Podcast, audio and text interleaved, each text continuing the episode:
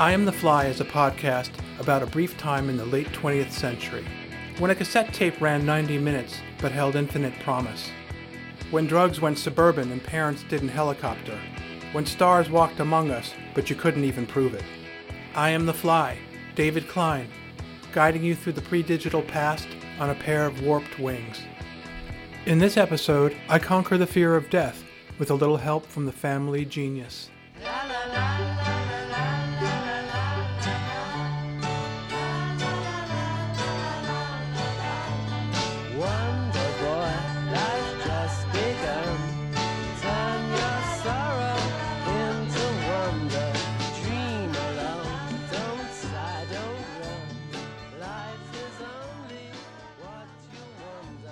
Tenafly parlance, the obviously smart kids were known as brains, as in Seth Leibowitz, kid's a total brain. Being a brain meant your hyper developed intelligence had externalized itself. You had become your thinking organ, pasty complexion and all. And if you had the smart disease, well, that was it. Brains were fated to consort exclusively with other brains. Being anything else, popular for instance, was out. Well, no one called my brother a brain. Bro was in another, much cooler category. Classmates called him Genius Jonny, an alliterative accolade that mere brains would never acquire. He was mostly self educated. Jonny could spend the entire afternoon on a couch devouring a book. An early favorite was the quietly subversive The Teddy Bear Habit, about a would be rock star with an embarrassing fixation. I was far too restless to ever spend the day reading, unless it was Charlie and the Chocolate Factory. At 11, Jonny was a current events hound. He wrote letters to a Catholic assemblage of public figures Ernie Banks of the Cubs, Frances O. Kelsey, the FDA official who kept thalidomide from being available in the U.S., Gunnar Jarring, a Swedish diplomat who attempted to broker peace in the Middle East. And his requests weren't childlike and gushing. Rather, they were sophisticated and peppered with questions not everyone was willing to answer. FBI Kingpin J. Edgar Hoover, for example. Dear Mr. Klein, Mr. Hoover received your card on February 2nd. While Mr. Hoover would like to comply with your request, it's become necessary for him to forego autographing material in view of his heavy schedule. However, he wanted you to have the enclosed photograph. In connection with your other inquiry, Mr. Hoover does not comment on material other than that prepared by personnel of this Bureau. Sincerely yours, Helen W. Gandy, Secretary. Like And oh man, could he write? At 13, my brother was a fully formed critic. Here's an excerpt from Johnny's review of Lucas Tanner, an insipid dramatic series that premiered on NBC in 1974 in Tenafly High's school newspaper. Every once in a while, a series appears on television that is so asinine, so inane, and so sickening that a humanitarian reviewer is obligated to advise those who have not made the mistake of watching to continue following their wise path. Tanner is a teacher who becomes personally involved with a different mixed up but well intentioned student each week. There was a girl my age in seventh grade with long blonde hair. She used to call me Freak McGeek. Whenever she saw me, she'd laugh and say, Eek, the freak! I don't like being laughed at, Mr. Tanner. Who does? See you tomorrow, Scott. Yes, sir. He gets assistance in this Herculean task from his young next door neighbor, a blond, squeaky fella named Glendon, who lives with his grandmother until she dies in what I consider by far the best episode. My parents recognized Jonny's precociousness and curiosity, and began having grown up conversations with him about current events and literature when he was still in single digits. Jonny's teachers simply raved about him, sometimes to the point of poetry, citing his level of insight and the natural intelligence that came gushing forth in his words and writing. As for me, getting a laugh from my classmates was the ultimate affirmation. My teachers didn't like this at all, but there was nothing quite like it in the school day, when your classmates would reward you with a flood of laughter. It was like getting a standing ovation, and positive reinforcement was something I desperately desired. I was still having basic misunderstandings about life on planet Earth. There was a lot I didn't get. Baseball, for instance. One night, I'm in Dad's den in front of the black and white TV where the Yankee game is just beginning. Dad's in the kitchen, fixing himself a gin and tonic. He calls out to me, Hey David, who are the Yankees playing tonight? I have no clue, but at that moment, the announcer seems to come to my rescue. We'll give it to you right now as the umpires come out of the dugout. That must be it. Uh, the Empires? I hear Dad crack up in the kitchen. When he comes in, he explains to me what it is that umpires do.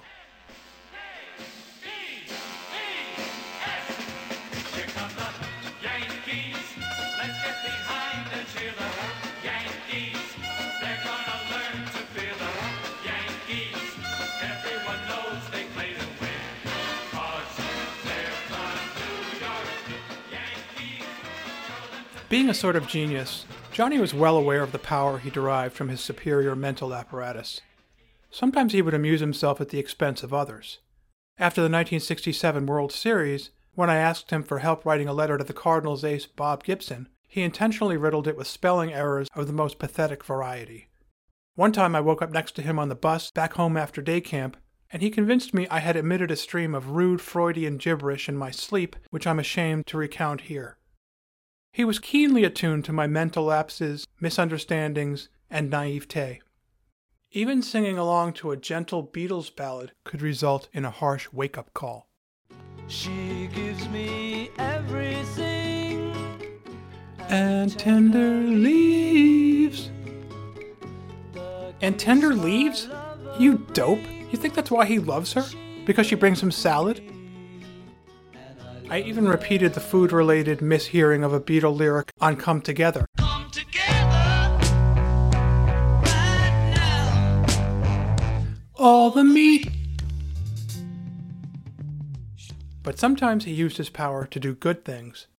He once cured me of the fear of death.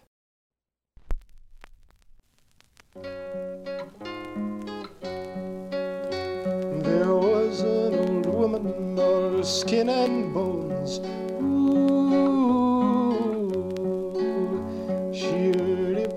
By the old. Miss Pierce must have jumped three feet in the air when she came across ghost ballads.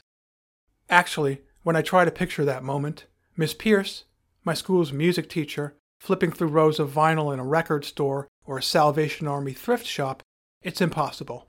I cannot picture Miss Pierce in the world outside of school. A broad shouldered woman with bright red lipstick, emphatically drawn on eyebrows, and a helmet coif of fierce vermilion, she seemed to exist in technicolor, like one of the townspeople in The Music Man.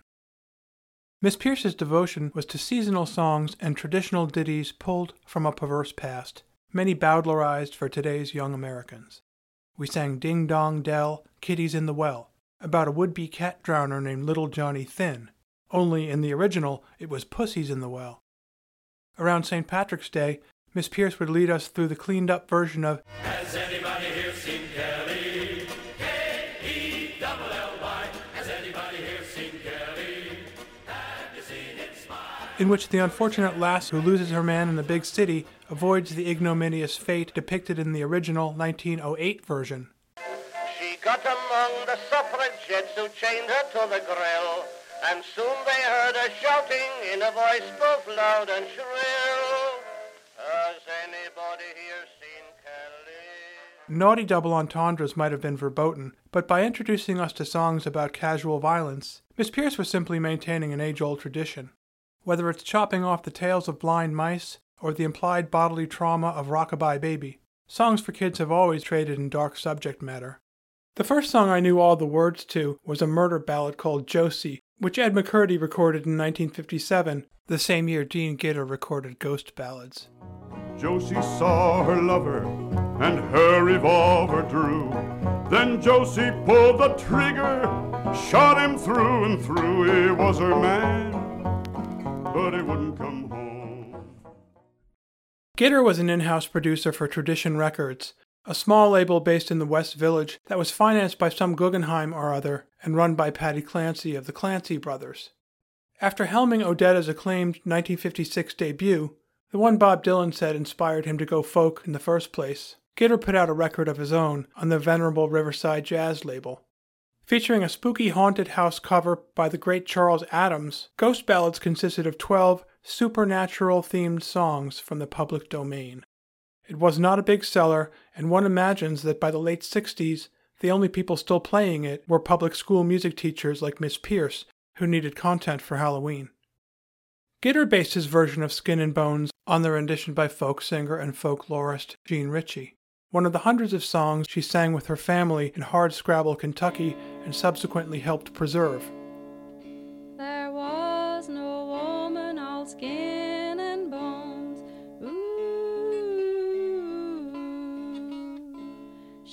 She Ritchie wrote that she and her siblings would take a wicked delight in singing the song for kids who had never heard it before and weren't ready for the little surprise at the end.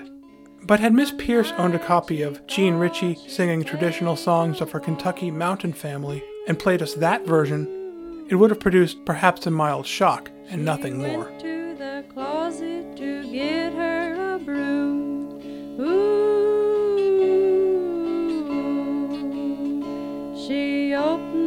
The door and On the other hand, Dean Gitter's rendition of Skin and Bones is like a Shirley Jackson story set to music. The tale of an emaciated old woman who takes a walk through a bone laden graveyard and enters an old church house that needs sweeping unfolds with unsettling dream logic and ends with a surprise that may as well have been an ambush. She opened the door and ah! That awful, jagged scream. It sounded like it was torn out of somebody. It drove me backwards, almost off my chair. Stunned, embarrassed, trying to collect myself, I noted that no one else appeared the least bit traumatized. In fact, many of my classmates seemed to have very much enjoyed the shock. In my defense, the liner notes of Ghost Ballads confirm that in recording Skin and Bones, Gitter's final geschrei, quote, ruined a very expensive microphone in the studio, unquote. And almost ruined me. Months ago, I had been moved into a bedroom of my own, but that night I slept in my brother's bed and continued to for weeks afterward. I didn't want to be alone in the dark, ruminating on that scream all by myself. Jonny was stronger, and he frequently pinned me down and did the classic older brother tortures the hanging spit, the Indian burns, and innovations of his own, like the steady breastbone punches he called tom toms. But early on, we made a pact not to jump out and scare the other guy. Neither of us thought the shock was worth it. And in that spirit, as we lay in bed one night, Jonny convinced me that I didn't have to worry. Scientists were at that very moment working on a pill that would keep you from dying, and by the time I was older, they would have it perfected. The story was plausible, and he sold it well. And I found genuine comfort in the thought of an anti death pill.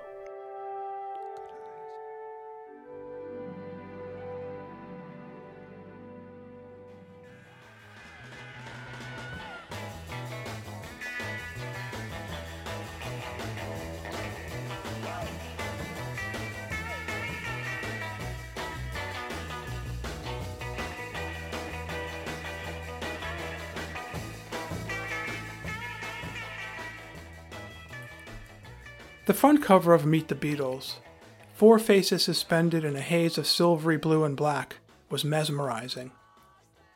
Each visage stood up to intense inspection, but I often fixated on John on the far left, specifically the sideburn that was visible in the dramatic half lighting. While the burns of the other three Beatles were tapered, John's looked impossibly thick and lush, edible almost. One day I will have sideburns, I snuck outside to whisper. The arrangement, John, Paul, George across the top, Ringo at lower right, suggested that Ringo existed on a slightly lower plane from the other three. The photographer Robert Freeman, who also took the cover shots for Rubber Soul and Help, confirmed that the placement was deliberate.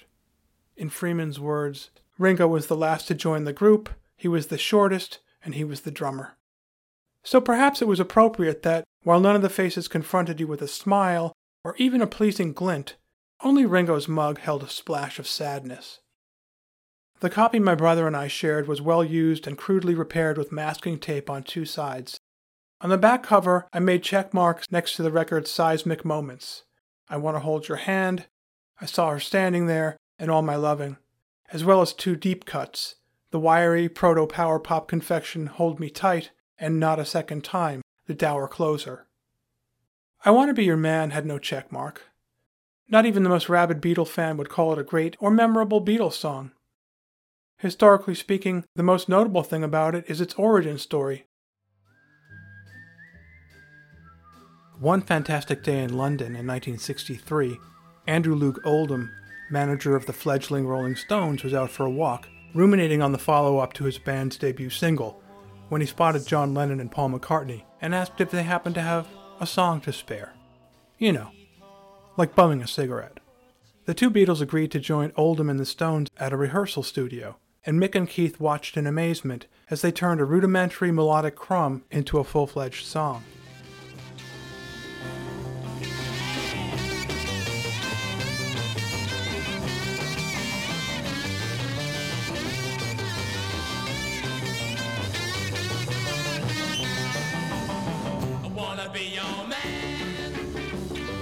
Mick and Keith came away with a lot more than a follow up single. They'd been taught an object lesson in how a songwriting partnership works, and it was a revelation.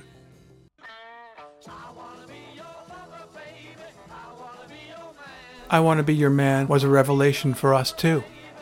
After Jonny discovered that one of the Beatles lets loose with an ecstatic bark just as the song fades out, it became a ritual for us to hover, heads close above the spinning record, in delicious anticipation of that final before erupting with in perfect brotherly unison.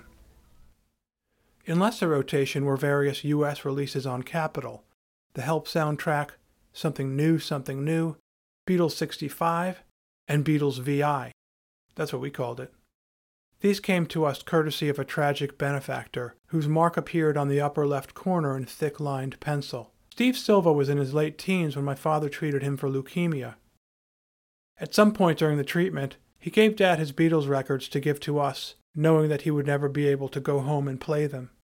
I would think of S. Silva when the dark tinged opener No Reply played.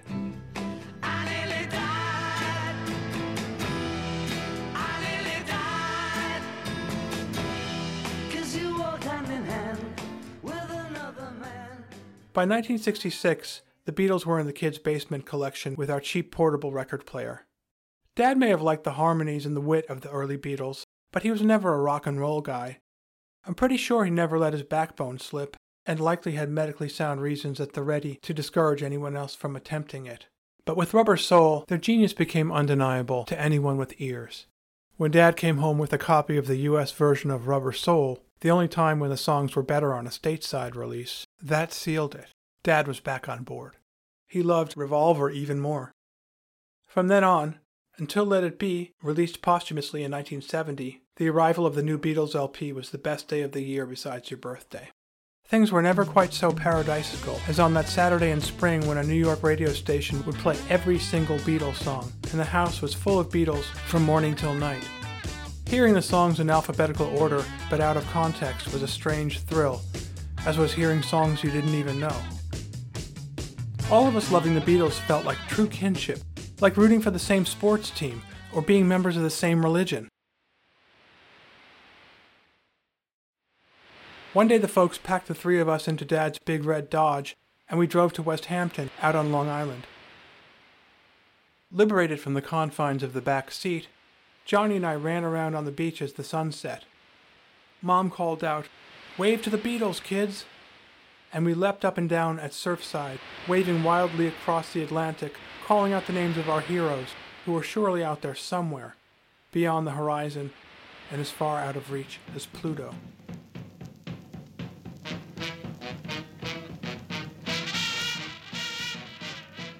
And then, after dinner one night, a hairline fracture appeared in that rare instance of familial unanimity. Mom, Dad, and I were in Dad's den, listening to Benny Goodman's famous Carnegie Hall concert of January 1938. Sing Sing Sing was one of Dad's favorites. Towards the beginning, there's an almost scarifying vamp, like every musical color you can imagine, happening all at once. And then the bottom drops out, leaving just this menacing jungle drum cadence.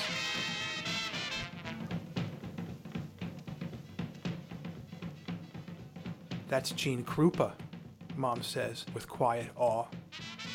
Greatest drummer. Wouldn't you say, Rich? Dad nods. Better than Ringo? Ugh, Mom says. Ringo's not even in the same league. Now this is heavy. One minute we're all united on the Beatles, like they were the Yankees of music. And yet here's Mom dissing Ringo like the relief pitcher who's been getting shelled lately. Anyone, even a Beatle it seemed, could outstay their welcome.